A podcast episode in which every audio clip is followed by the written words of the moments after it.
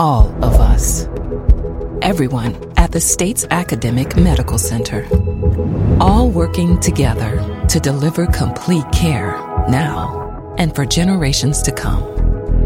All over the state, including hospital and clinic locations from the Delta to the Gulf Coast. All for one reason you, the University of Mississippi Medical Center. All for your health. From MPB Think Radio, I'm Dr. Rick DeShazo, professor of medicine pediatrics at the University of Mississippi Medical Center, and you're listening to Southern Remedy All Things Considered. That's right, we're live and we're waiting for you to call about any topic of your interest. And I have a special guest you'll also want to hear who uh, is an expert in sports medicine and emergency medicine and what have you. So give us a call at 1 877 MPB Ring, 1 877 672 7464, or send us an email. We're picking them up at Southern Remedy at mpbonline.org. We're going to be right back after the news to call, take your call.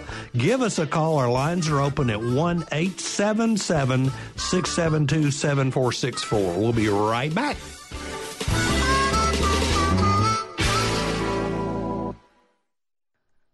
Live from NPR News in Washington, I'm Nora Raum.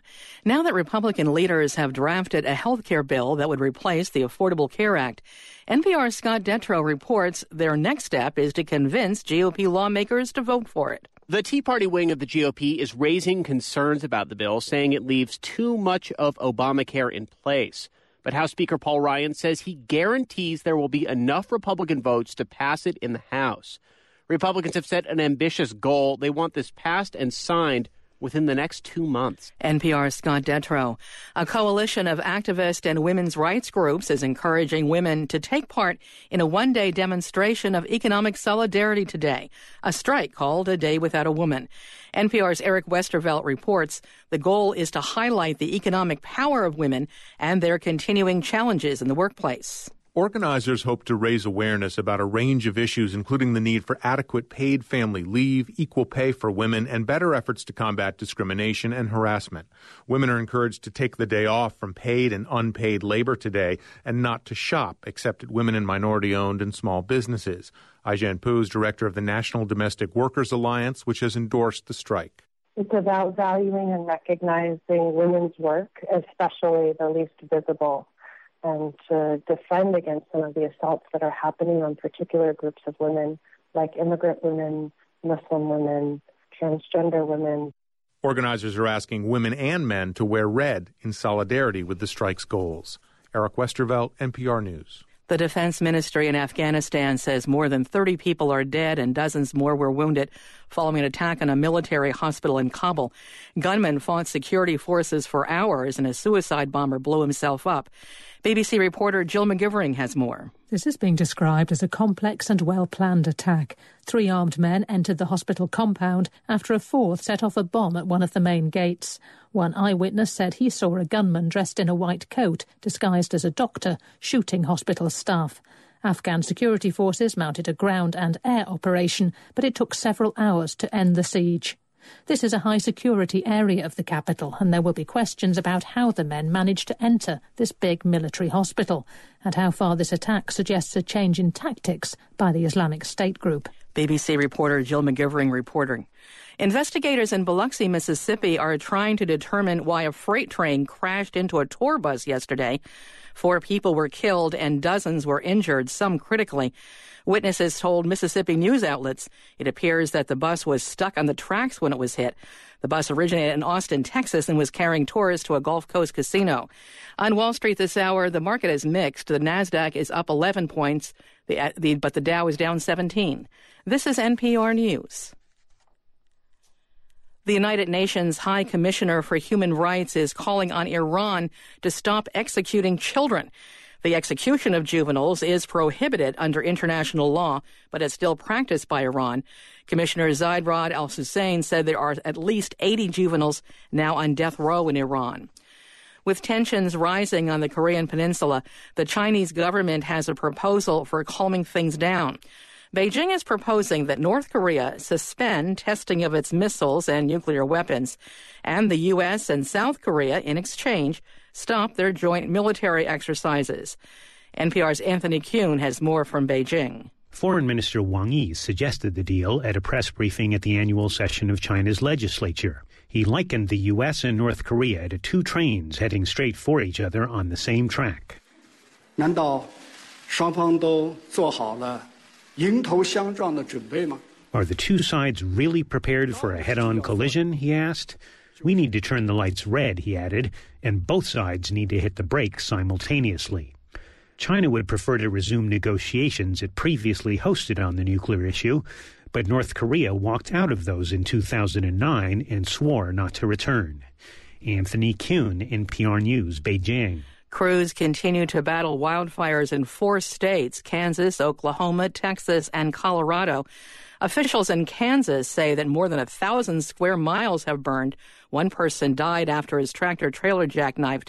In the Texas panhandle, at least four people died in wildfires, including three ranch hands trying to save their cattle. I'm Nora Raum, NPR News in Washington. Support for NPR comes from NPR stations. Other contributors include C3IoT, providing a software platform that brings machine learning, big data, and cloud computing to industrial scale predictive analytics and IoT solutions. Learn more at c3iot.com. You're listening to Southern Remedy with Dr. Rick DeShazo on MPB Think Radio. We're glad to take your calls at 1 877 MPB Ring. That's 1 877 672 7464. You can always email your comments and questions to Southern Remedy at MPBOnline.org. This is MPB Think Radio, Mississippi Public Broadcasting.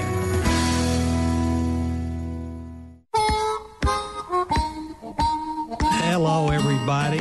It's always our pleasure to visit with you for this hour on Wednesdays on public broadcasting in Mississippi.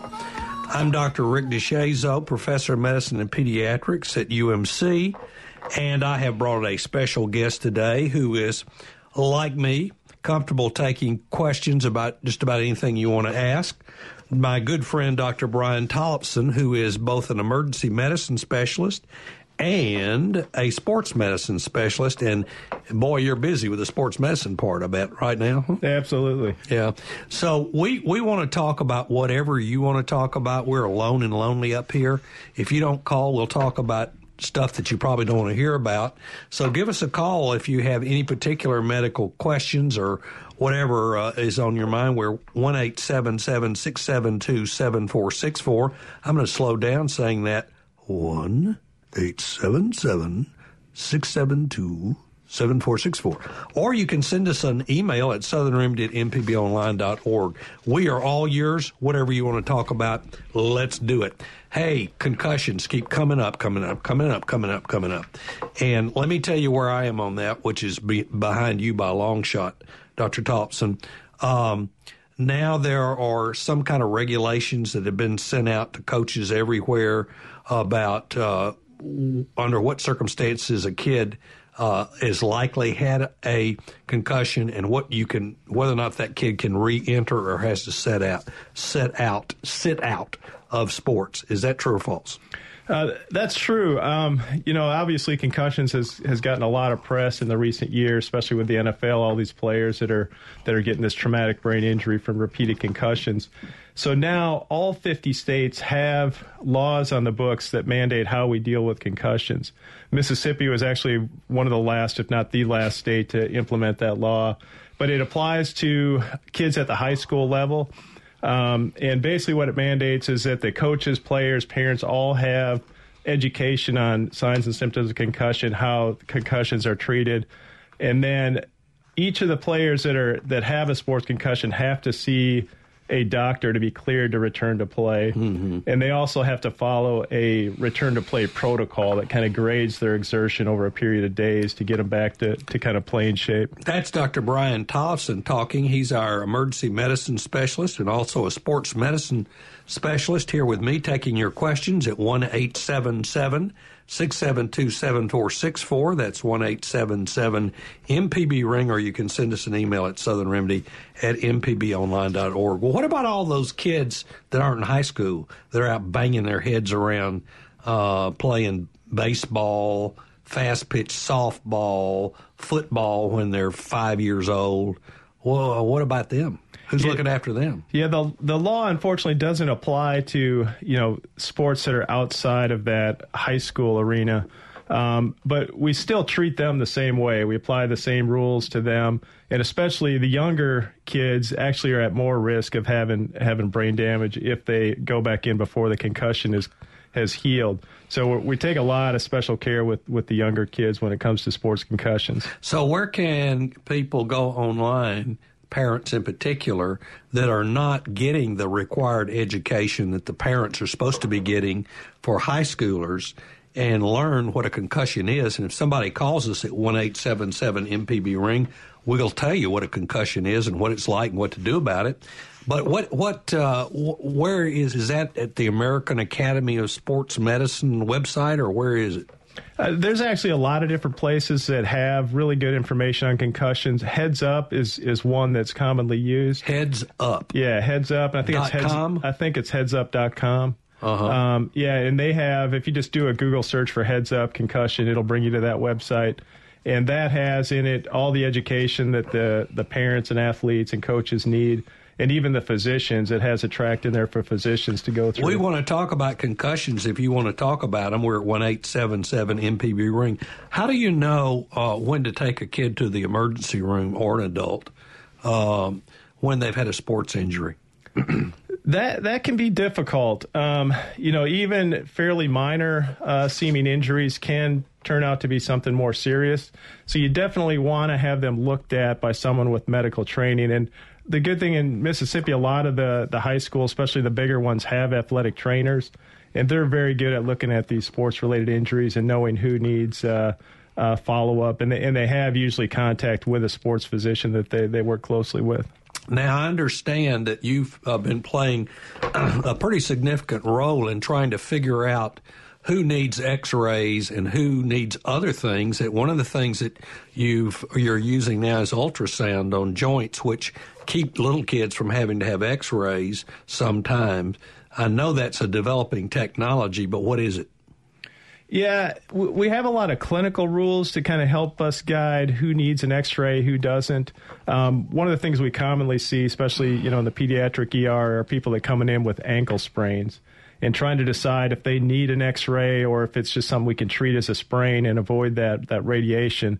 The clinical rules help us out a lot with that, but ultrasound kind of helps us as well. People that kind of fall out of that clinical rule that tells us they need an x-ray, we can look at them with ultrasound and sometimes still avoid the x-ray by seeing normal bones and, and with the so ultrasound. So you're trying to you're trying to actually to keep x-ray exposure down in your patients across the board uh, and one technique of uh, these guidelines you use because people get mad. They come to the emergency room expecting to get an X-ray, and you tell them they don't meet criteria, and they think it's the government keeping you from getting X. It's it's usually the data. Is that right? That, that's exactly right. And we get that a lot, especially with these minor head injuries that, that kids will fall, bump their head the parents will bring the child in and want a CT scan, and that's the worst thing you can do if they don't need well, it. Well, we're going to go to Gulfport and Permont and Madison in your house. If you'll give us a call at one eight seven seven six seven two seven four six. Before we do that, will you tell our listeners how those guidelines are developed and uh, the fact that these complex statistical methods – uh, are actually better than the average doctor's brains in in, in helping you look at a, a individual patient? Yeah, or yeah. maybe you disagree. No, I, I think in the right hands, and you still have to use it in the clinical context. But if if you have someone say with an ankle sprain or knee injury, there's these things called the Ottawa ankle and foot rules or Ottawa knee rules that were developed by doing studies on thousands and thousands of patients and have been validated multiple times. So they're really good decision rules to help us guide who needs an x-ray. So what do you have those on? You have them for head CTs, you have them for ankles. What other joints do you have them for? The ankle foot, we have knee rules, C spine rules. C spine rules we use probably the most commonly, especially in the ER after some of these minor MVCs to avoid motor imaging. vehicle collisions. Correct. Yeah. To avoid having to get imaging on the C spine. See. I didn't know that you had them on C spines. Cervical spine is your neck, and so sometimes you've been in a rear ender, which is when you really get your neck jerked out of whack, and you won't get an X-ray. Right.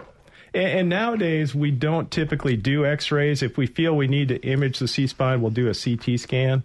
The x ray just isn't sensitive enough to pick up a lot of those injuries that, that we're, we're finding. So if you really think something's going on, you, you go for a home run rather than first base. That's right. Very good. Let's go to Gulfport and Kelton. Hey, Kelton. Kelton, you're on the air. Hey. guys. So I got a question for you. So, uh, shortstop for Richardson um, Friday night, Richardson um, uh, softball girls team. She takes, she walks into the batting cage, she gets hit in the eye, uh, not not aware that they were pitching the ball, and then she gets looked at, and the coach wants her to play play play that night. You know, she's got a big swollen eye, and I mean, now today she's they're saying uh, she's got to be at Forrest General for a CAT scan because uh, they believe that they got a sinus, sinus pass, passage broken. But Monday night, it had to be another trainer that wouldn't let her enter the game um, because the coach still wanted her to play. Um, and then who's responsible for the CAT scan? Is it the parent? Or is it the school? Is it the state? I mean, when it comes to these injuries, Boy, have you got uh, some good, good questions. And why don't we just touch on them real quickly because we could spend the entire program on those. Number one, who who who is really responsible for making the call of whether that child needs to re-enter or not? Is it the coach? Is it the trainer? Is it mama? Uh, does mama have an, or daddy? Can daddy override the coach? I've seen that go. Uh, what's the deal? When I'm working these games, especially you know for the younger kids and, and high school kids, we don't do anything without the parents' permission. So if they get injured, the first thing I'm doing is, is telling someone to go get the parent. Yeah, and- but and most people aren't as lucky to have you. I know you have you. If my kids were playing, I'd want you there of anybody. Most people don't have you there. They don't have a doctor. Right, and and hopefully they have a trainer. And trainers, um, most of them that I've worked with are really good, and they can function. What pretty- are they? Do they have a certificate? Yeah, They yeah. licensed? They're What? certified athletic trainers, and they go. They have a four-year degree that they go through. Some do a master's degree in it, and they have pretty extensive training in, in musculoskeletal injuries. And most of them work, you know, uh, closely with a sports medicine doctor. So his question is: His kid gets hit in the eye with a ball. The coach wants to put him in. He is concerned, and it's the trainer that has the the power to override the coach. Is that correct? Not necessarily. What? I, I would say the trainer is, is there to give advice. Um, most of the, and I have not seen uh, too often where the coach will say, "Nah, you know, thanks for your advice, but I'm, I'm still going to play." Well, the- okay. the. So the the trainer says, uh, is a parent allowed to go on the field while this conversation takes place? No, I mean occasionally you'll see that happening, but we try to kind of keep them off the field and talk to them after we've evaluated the player. So uh, if there's a disagreement between the trainer and the parent, uh, does the does uh, trainer and the coach does the parent have to be notified? Uh, I don't know if it's a requirement because sometimes the parents aren't there. Well, that's what he's worried about. you a know? lot of times, what we see, believe it or not, is the parent wants the, the kid to keep playing. You know, they're in this competitive league, and we're telling him, no, I don't think he should play. And the parent's like, no, he's fine, get him out there. And uh, Okay, so just straighten this out because I really confused it for Kelton. Who is in control? If if there's a physician there, I would say the physician is con- in control, and it depends on the relationship with the athletic trainer. Um, you know, if it's a part time job for them, I still think that the coach is is going to listen to the trainer. Okay, does a parent have the option to come out of the stands and say, "Look, uh, I really respect you, coach, but I'm really worried about this. I want to I want to take her out. I'm probably going to take her to the emergency room." A- absolutely, the, the parent has the final say of whether they. All they right, go so who in. pays for it when they go to the emergency room? And, and that's usually the uh, the player's insurance because you have to have insurance to play sports. Um, so it'll it'll usually go on the on the player's Okay, insurance. Kelton, we got other callers. Did you get what you needed? You gave me everything I needed. You're the man. Thank you for your call. Yes, sir. You're listening to Southern Remedy on MPB Think Radio. It's all things considered, and we're talking sports medicine, emergency medicine, or any kind of medicine you want to talk about. And we just lost a couple of callers, so uh, if you'll call back, uh, we have now electrocuted our producer and replaced him with a machine. Uh, so I think we have one call. Is that right? One call. That's all. Uh, yeah. So let's go to Richard in Alabama. Hey, Richard. Morning, doctor. How you doing today? Thank you. You're the surviving caller from our program. Uh, the rest of them have somewhere vanished into Mobile Bay. Where in Alabama are you?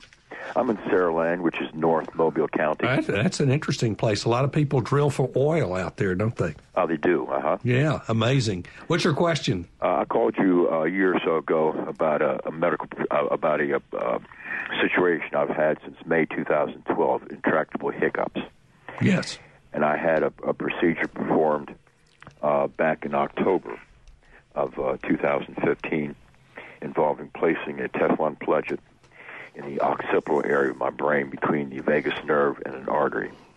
And that's supposed to uh, reduce the hiccups. It, it, it, it's- helped some. But he used the pledget system rather than the Teflon wrap. And I was going to ask you, doctors, if there's anything, uh, any other procedure could be used to stop these. I've lost about 20 pounds in body weight because I'm so sorry. I'm so sorry. You have, uh, you know, you have sort of the worst case scenario where you end up going to see a neurosurgeon, which is way down the pike uh, from where we usually come in. We usually come in with an acute or, or acute on chronic situation and uh, try tricks. You have a whole bunch of emergency room tricks since, and this is not going to help our caller, but since he brought it up, and before we get to his question, what are the tricks that people can use on their own or they come to the emergency room for to stop hiccups? And what are you concerned about when somebody gets hiccup, hiccups that are intractable? Yeah, it, it's one of those, uh, I guess, symptoms that have a really broad differential. Some can be really benign, some can be very serious. Um, you know, the home remedies that people try, you know, I think they probably work as good as anything else. So definitely try those first. Drinking water, you know, I guess the startle can sometimes do it. Honey. Honey, yeah, things like that. Whiskey. I don't recommend that. in the in the ER will you know sometimes use medications like Thorazine, um, things like that. But like you said, if it's something that's continuing on and and we're not able to resolve it uh, fairly quickly, you definitely need more specialty Why do you hiccup? What's the mechanism?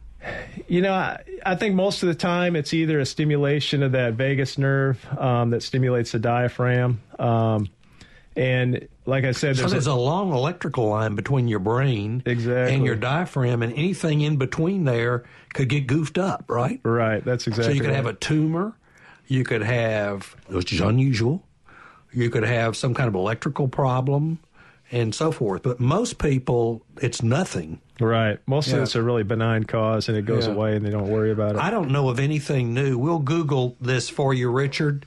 Uh, Google this uh, and see if we can find anything.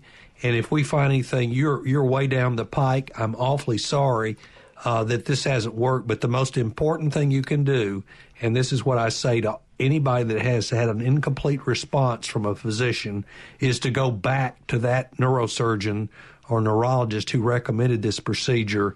And by now, they've probably had enough of them that they know what to do next, either medically. It may be that a certain medicine will help now that it's the threshold has been lowered. So I would recommend you go back and we'll look this up. And we appreciate your call. Let's go to yes, we very much appreciate that call. God bless. Let's go to Columbus and Jay. Hey Jay, what's happening? Hello? Hey Jay. Oh, hey. Uh, my question is I, I went to the doctor not long ago with a ganglion cyst on my hand, Mhm. and uh, I kind of knew what it was, but I didn't know what to do about it or anything. And and he looks at it and he says he's in there about five minutes and says there's nothing to do with that unless you know it starts really bothering you. Yep. Uh, and it cost me a hundred and something dollars to get out of there. Yep. And I'm wondering, is there a place that you can go to just look somebody look at your hand and say, you know, I, I without, the answer is no. You're going to get charged uh, something, no matter who you go to. And well, I don't mind paying. Well, let me let me finish. Let me finish. and what you have to learn, and unfortunately, you learn the hard way, is to ask up front. Would you have some guy come out and replace your entire heating system and not get an estimate of what it's going to cost? Uh, you will find that the cost is lower if you ask up front what is going to be. So, how much would it be for a visit with this doctor?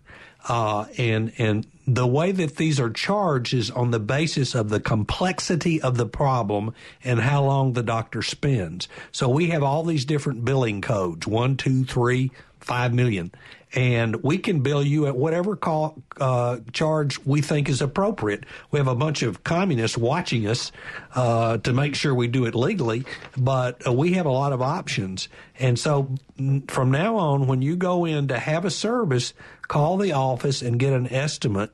And if they won't give you one, you want to find another doctor. How's that? All right. I appreciate it. All right. And I'm sorry you're $100 in the hole. Bye. Thanks. You're listening to Southern Remedy. We're at one eight seven seven MPB ring one eight seven seven six seven two seven four six four. I'm Dr. Rick uh, here with an expert emergency medicine and sports medicine doctor, Dr. Brian, and we're going to get some rebuttal from the Delta. We're going to see AJ. Oh, uh, by the way, all our lines are open. We're at one eight seven seven six seven two seven four six four. If you want to get your question answered, now is the time. Hey, AJ, what's happening? Hi there. Good morning, Doc. We appreciate your uh, call. Okay, well, I'm glad to talk to you guys. I, as you all were debating a moment ago about responsibility and who may or may not have final say so and how things are done when there's a sports injury in in during during competition. Um, I, I had the good fortune to serve as a basketball, high school basketball and football official, uh-huh. and officials are go through a protocol, and and there we go through training about concussions. We're made very aware of a responsibility that we have during the course of the ball game, and we cannot. Uh, we have the authority to override that coach or parent and not let a child participate until there is a medical release from a uh, satisfactory medical personnel, be it a doctor or a physical trainer or whomever is there. But if there's no. We just lost you. You still there, AJ? AJ, there's something going on with your phone or our phone or both phones. Uh, and uh, we heard all of your uh, call uh, except for the last second. So here's what AJ, and I, I, wish he'd call back. AJ told us was that the the, the officials are, are the ones, are one of the ones that have uh, the authority to override the coach or the parent. Yeah, and with concussions, I would say that's definitely true. And really, any injury, the officials are, are in charge of the game. But I would say, for the most part, they don't necessarily get involved with the, the more minor injuries on you know whether they can play or not. They they definitely you know look at people that are coming out with casts on their arms, things like that, to make sure they're safe to play. You know, for other players, they're not going to use it as a weapon out there. But uh, with concussions, that's kind of a different thing. That yeah, we want to be very careful with concussions. And if, if an official thinks a player had a concussion, even if it's you know not recognized by the medical staff or the coaches, they're they're going to take them out of the game. Okay. So what you're saying is I think, if an official wanted to take a kid out of a game because he had a scratch, he could do that. I, no matter what it what it is, but they frequently don't exercise that for minor stuff. Is that what you're saying? Right. But it, they have the option. Yeah, I mean they they have the option to do a lot of different things with the game. Obviously, um, you know, they can call the game if it's getting too rough or, or the players aren't uh, following the rules and directions of the game. So, yeah, they, they would, I guess, you know, have a lot of authority in that as well. Okay, we're going to go to Jim and Madison, and then we're going to take a break. Well, we'll take your call at one eight seven seven MPB ring. I hate breaks. One eight seven seven MPB ring. Let's go to Jim and Madison. Jim, what you got to say? Good morning. I'm I'm an old guy that played football in high school more than 50 years ago, and I had two, I guess, what would be considered major concussions. I was knocked unconscious at least twice that I remember. Hmm. Is there anything I need to be concerned about now at age 71 for something that happened to me when I was 16? By the way, uh, 71 is the new 45. Go for it, baby. Go for it, baby. So what's uh, what's the answer to that one? I, I would say the answer to that is uh, there's nothing you can do to change the course of concussions at this point um, that I'm aware of. And, you know, if you've gone this long and haven't had chronic symptoms, you know, bad headaches, memory loss, things like that, you're probably, uh, you know, safe. Well, now what he's asking you is he knows the biggest problem that has been identified in adults is dementia. Right. And uh, unfortunately, you and I know that if you live long enough, you're going to get dementia Mhm, anyway. Exactly. Uh, but just because it's uh, there's something wrong with our diet or something that is making this epidemic of dementia. For, well, for one thing, people didn't live this long before, and we're having huge numbers of people now live in their 90s and 100s.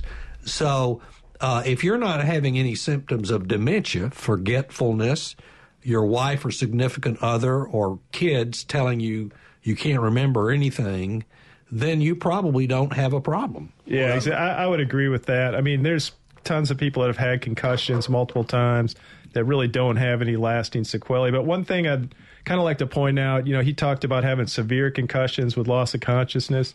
We don't really grade concussions anymore because even these minor ones where they're just having a little headache and dizziness can turn into uh, a severe problem later on. So we, we tend not to grade them. Huh. I didn't know that. Jim, did you get your question answered or your comment? I certainly did, and my main concern was, uh, as you brought up, dementia, because I have a family history on my dad's side Mhm. of Alzheimer's. And, Right. Um, you know, I'm at 71. Thank, thank goodness I'm too old to be the victim of any kind of early onset anything. Right. I understand. the good news, but uh, but that that was the reason for my concern. Well, here's here's one one thing you didn't ask uh, for. Uh, there's some data to suggest that if you eat a handful of peanuts once a day, it delays the onset of dementia. Of course, uh, you may have to take Gas X, but well, uh, I'm on my way to the grocery, and I will visit the all right, aisle. Jim, we appreciate your call. Thank you so much. We're going to be right back to go to Frank and George and your house. If you give us a call at one eight seven seven six seven two seven four six four, we have a great guest today who's an expert on just about everything, including sports medicine and emergency medicine. And of course, you got old Dr. Rick who will talk about anything. So give us a call. We'll be right back after this quickie.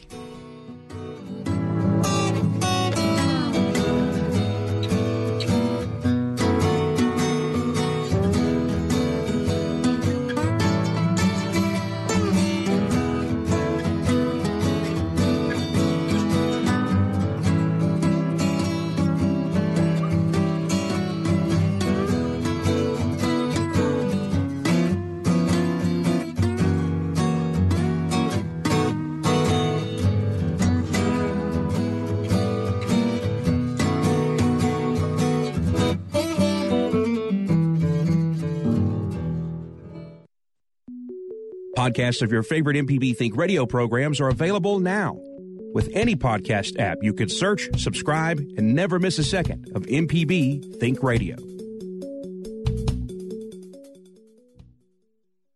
The Home Show is back at the Mississippi Trade Mart this weekend, March 10th through the 12th, and the host of the Handyman Hangout, Fixing 101, will be there taking care of business. Come hang out with Jeff, Dale, and Jason and see what's new in DIY and home renovations. That's the Home Show this weekend at the Trade Mart, and be sure to listen to Fixing 101 every Wednesday, 9 a.m. on MPB Think Radio.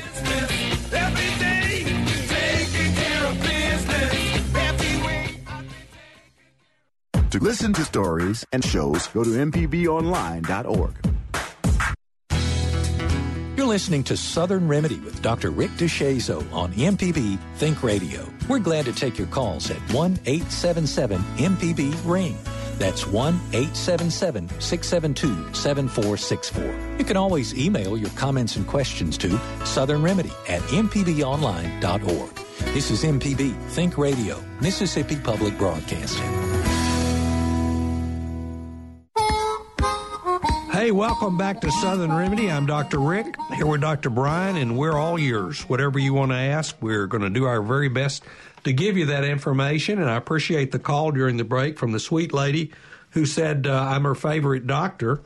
I did not appreciate the comment that I'm your only doctor because I can't reach through this microphone to feel uh, around on you and listen. So I hope you find somebody else too. But I appreciate that sweet comment and I love you for it. Listen, let's go to uh, let's go to George, who's been patiently waiting. Hey, George. George, it's your time. George, are you there? Yeah, you're there. You're on right now like a baby kangaroo, Joey. Oh, it's Joey. Oh, yeah. sorry. Well, we're we're not we're not saying we're literate here. no, I can't hear well either. Now, what's going uh, on? This coming November be 17 years, and and January following be 17 years that I've had both hips replaced. Yes, sir. And the surgeon said that 17 years about as long as he'd ever seen them. Right. And I'm not having much more problem I ever have with them, except when the weather turns. Yep. Two questions. How is the lifespan, was his estimate correct? And the next question, when I do have to have them redone, can they do the fairly new procedure where they split the top of your thigh instead of leaving purple parentheses on your heel? okay. Well, I, will give a little bit, and I don't know whether Dr. Brian wants to comment too. Uh, yes, that's well, a long I'll, time. Listen, I'll listen to you offline. All right. We appreciate your call. Um, I, uh, you're right. The original hip uh, replacement uh, mechanism uh, did not last as long as the newer ones, and to have one in place that long is really terrific. Uh, the one thing that does seem to make a big difference in how long they last is whether or not you keep fit in the muscles that control the movement of your legs, the quadriceps muscles and the other uh, muscles. So one of the problems that we have with people who get hips is they feel so wonderful. Uh, they start moving, but they also start eating and don't exercise enough to keep those uh, those um, implants in place. Uh, whether or not you will, uh, you let's hope that you you outlive uh, your implant and that uh, you do have to have it replaced at 100, but you may never have to have it replaced. So as long as you're not having any trouble with it, uh, go to church every Sunday and thank the Lord that it's working. And if you do need a replacement, it depends on what surgically was done with your particular brand of hip. So I can't answer the question if you can have some of the newer techniques which are a little bit less invasive than the old ones. Um, and so that would be determined by x rays and so forth. Is that right, Dr. Brian? Yeah. And just to kind of reiterate, I'm sure you refer a lot of patients for hip replacement as well. And what I'll usually tell them is wait as long as you can if your symptoms are fairly mild. Or, you know, usually it's for arthritis that we get hip replacements. Um, try to go as long as you can on your native hips because they do tend to wear out, um, especially if you're young and active when you get them. Uh, so I usually tell people, you know, maybe 10 years, but the surgeon's going to give them more specific instructions on how to care for it. But again, the big thing is just maintain a healthy body weight. So if you're putting a lot of extra weight on them, they're going to wear out a lot quicker. Absolutely. Weight is not good, no matter what organ we're talking about. Let's go to Frank in Jackson. Hey, Frank. Hey, good morning. How you guys doing today? We're doing good. We appreciate Great. your call. Great. Two things. Two things now. The first thing is, Dr. Rick, you need to uh, clarify your statement about communists looking over your shoulder. All right, I'll work on that. You need to, to uh, talk bad about people who have to try to control some of these health care costs you got going on. You got me. I'm, I'm okay. bleeding. I'm bleeding right here in my chair. I, I will retract that. That's number one. What's number two? Remember, Christ was a socialist communist. But anyway, okay. To, uh, I listen to the health shows on MPB, and I love them. They're great. They're informative. The uh, the, the people answering the questions are uh, considerate and they're kind. But I have a problem with a lot of the callers into the show because I have heard time and time again advice being given on, on the air and the callers reporting advice given to them by their doctors. and mainly associated with diet. When uh, doctor says, well, you might want to get a more plant-based diet and cut down on the meat and the dairy, these people have the temerity, tenacity, whatever the word is, to say, I can't give up my bacon. I can't, you know, and they've got high blood pressure, diabetes, heart problems, and two strokes, but they refuse to change their lifestyle. What can be done short of a communist manifesto to mandate it? All right. Well, I obviously triggered a lot of uh, neurons in your brain when I used the term communist plot. so thank you for both of those questions. And you're right. I should honor those uh, bean counters that are constantly hitting me over the head with emails saying, uh, well, you didn't merit this particular level of charge, even though I spent an hour and a half with someone who had 50 problems. But uh, you're right. You're right. I'm wrong. So the second thing is getting people to make healthy choices. I don't have an answer to that. I've been practicing medicine for 40 something years, and I try to be warm accommodating, non judgmental, loving, caring, respectful. When I tell someone who is drastically overweight that they would be a lot happier um, if they would uh, stop eating a lot of fatty foods. And then I talk about what is a healthy diet. And I also talk about how you can substitute sugar substitutes and fat substitutes and how you can use yogurt and all this kind of stuff to make things taste just about as good. And I also tell them that after you're not on that fatty diet for about six months, you don't want fat anymore. It makes you sick at your stomach. But they never believe me. So maybe Dr. Brian has a better plan. No, I mean it's it's one of those things that we deal with. You know, I deal with that uh, every day, and, and, especially in my clinical practice, because a lot of the injuries or, or uh, ailments that I see in the sports medicine clinic are due to p- patients being overweight, especially the middle age, um, you know, sedentary or, or not uh, very athletic patients. They're carrying sometimes two people on their back, and they're wondering why their knees constantly hurt. That so, is a good, uh, good uh, image. Yeah. That's true too. Mm-hmm. Exactly. So it's. I usually sit down with them and tell them that it's you know a matter of the calories you're taking in. You just have to take in less calories than you're burning up, and you're going to lose the weight. I think the bottom line is is that each person has to make a choice, and we are making choices now about this: is how long they want to live. Exactly. Because it's a whole different world out there. We can pe- keep people alive forever, just about. And uh, at, at some point, the quality of life gets so bad, it's not ethical to keep somebody alive. So we see a lot of morbidly obese people who come in uh, that, you know, that we could keep them alive, but they and their families are so miserable with their quality of life, they don't want to do that. And we're talking about seven years of life, life lost on average for morbid obesity. We're talking about seven years of life lost for smoking. Uh, you know, you add all those years of life lost, and, you know, we're seeing kids now who are morbidly obese that we know within 10 years are going to have diabetes. People are making some really bad decisions. And uh, since we're talking about sports medicine, one of the things that really bothers me, I'm going to nail you on this one, uh, doctor, is these kids who get fat to be linebackers and uh, and play football better. What's your take on that? Are you seeing it? Because I see some mighty fat football players. Yeah, and, and, I don't know if I necessarily see people trying to gain weight for those positions. I think they fall into those positions because of their weight. men. Not yeah. I was corrected. Correct. You, you can tell I, I, don't know much about football. And, and they, yeah, they they want to keep the weight because it helps them at their position, and they're they are working out a fair amount, but they're still carrying around way too much fat.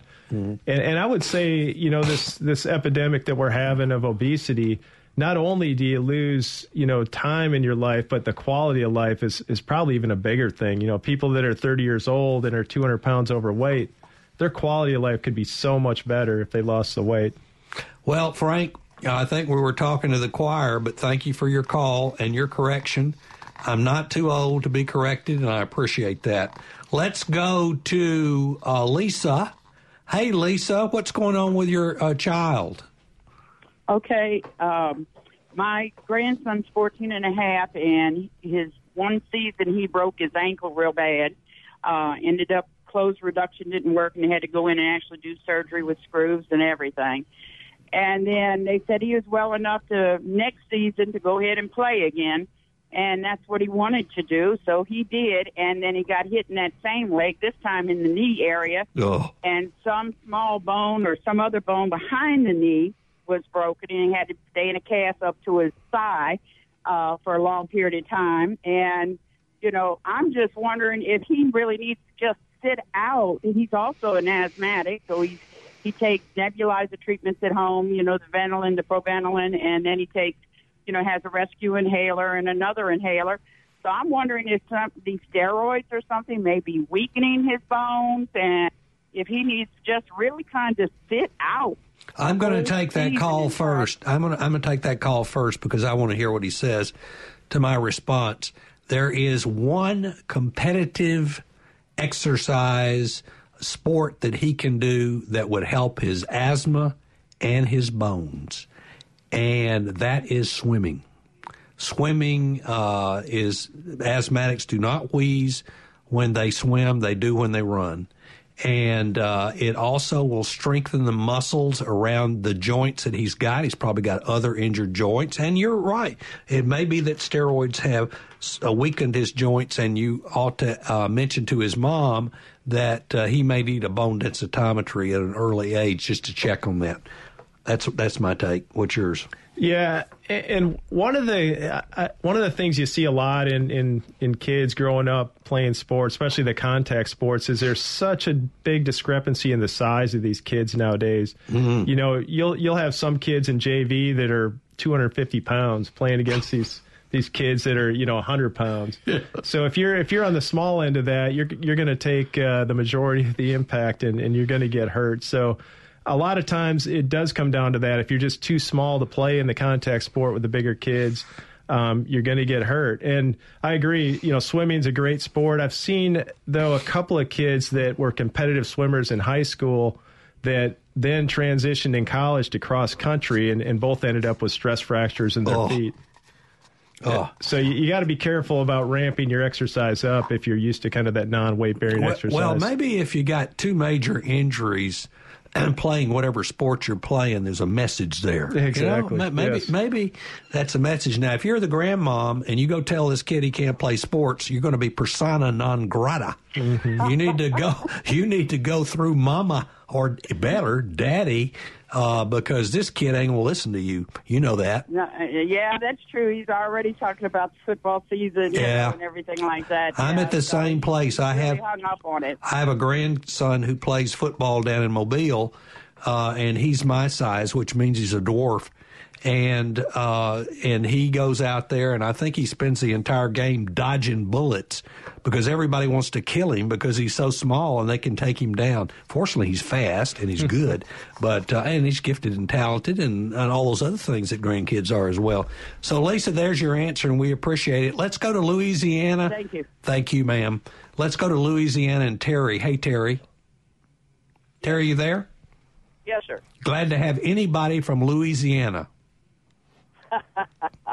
Uh, actually, I'm from Texas, but I listen to your program every day. My question is, in two weeks, my wife is having a double knee replacement, and I was just wondering if you had any tips for me to help her with her rehab. Hey, that's a great, uh, great question. Um, it, double knee replacement is, is difficult um, just because you're off both your knees for, for a period of time. Some people want to do them one at a time. I guess if, if I was having it done, I needed both of them, I would probably choose to have them both done at the same time too, just so you're kind of over that rehab in, in one uh, in one shot. Uh, again, it comes down to how mobile she is uh, going into the surgery. A lot of times when people are going to have uh, surgeries on a major joint, we'll send them through PT to kind of strengthen up the muscles and secondary stabilizers. It just makes the recovery from surgery a lot better. Um, another big thing when you're having uh, surgery, especially in your lower extremities, is going to make you immobile is the risk for getting a DVT. So that's something you definitely want Deep to talk vein to about. thrombosis, thrombophlebitis. Right. Um, you know, a DVT is one of those things that especially older people will get uh, when they're immobilized, especially after orthopedic uh, procedures on their lower extremities. We see that a lot in the ER, and the risk of that is that the clot can break off and go up to your lung, and uh, a fair number of people die when that happens. Okay, so let me let me see, tell as a rheumatologist. Let me just tell you a couple other things. we see a lot of falls in people who have had joint replacements, especially double joint replacements. Your biggest job, you're going to be worn out by the time this is over, taking her back and forth to PT and all that stuff.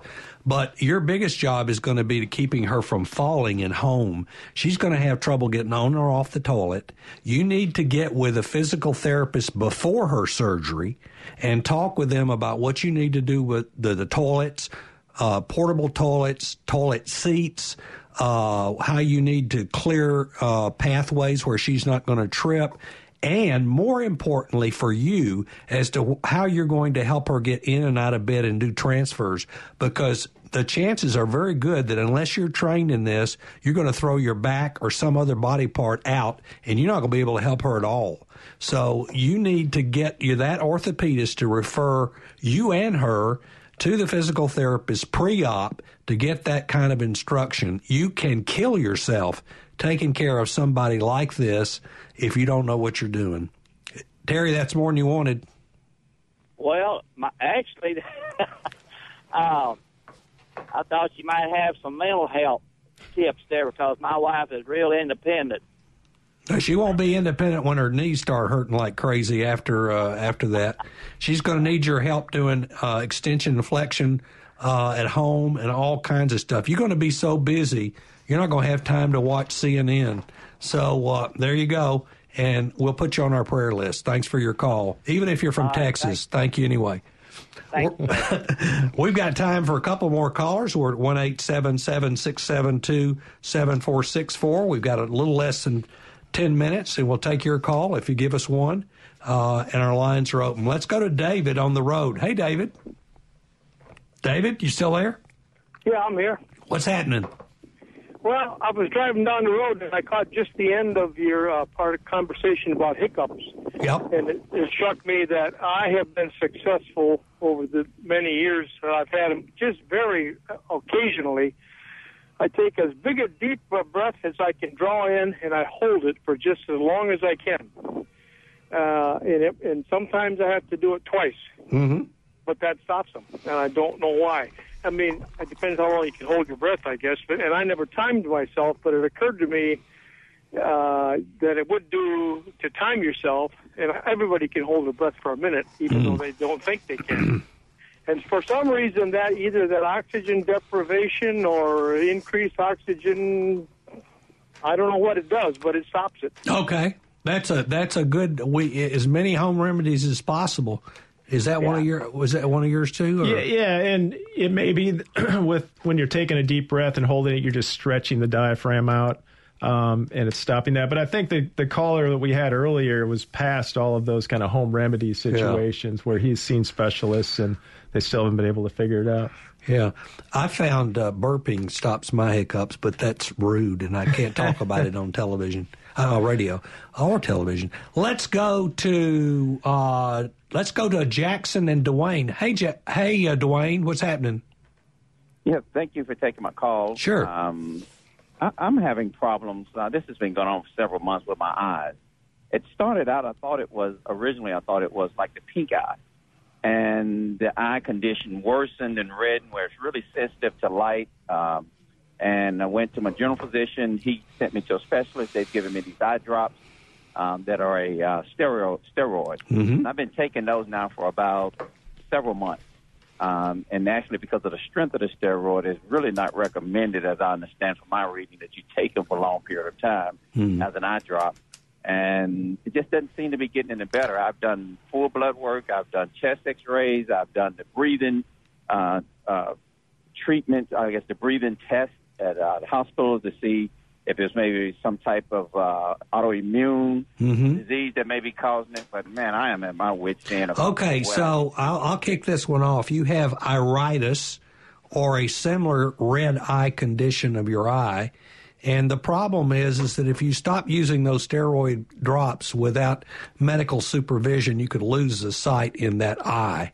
And uh, what they're looking for is an underlying connective tissue disease like rheumatoid arthritis or one of the seronegative spondyloarthritises or sarcoidosis, which are associated with this problem, you are not communicating well with your doctor. I really want to say your doctor is not communicating well with you.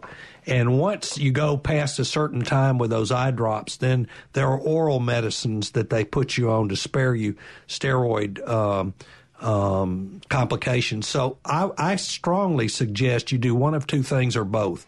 A, go back to your doctor and get a full explanation of what his his or her long term treatment plan is, and second, get a second opinion. And that would be my answer. And we need to go to another call.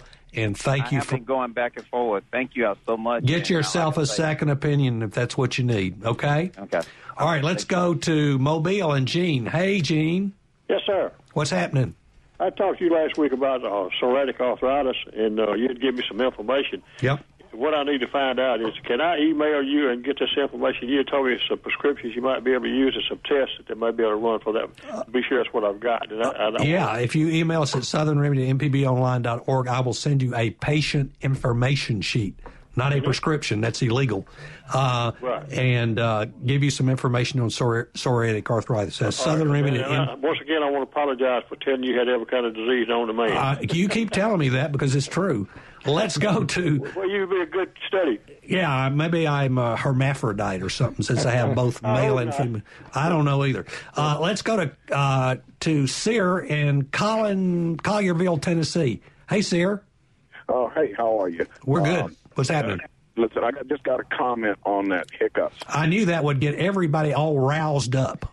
Yeah. Uh, well, the the uh, reason that holding your breath works is because um, carbon dioxide uh, relaxes the glottis, Huh. and that's why your hiccups stop. Well, what about that? Huh? What about carbon monoxide? What would that do to you? that would stop them too, wouldn't it? That wouldn't be the one you want to use.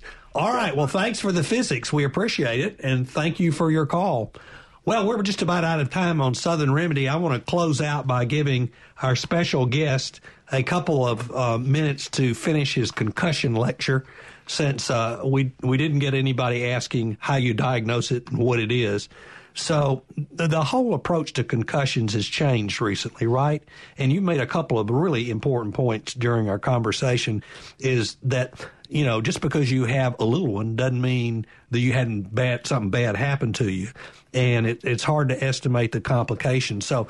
What is a concussion? How do you know if somebody you know you love has one, and what are you really supposed to do about it?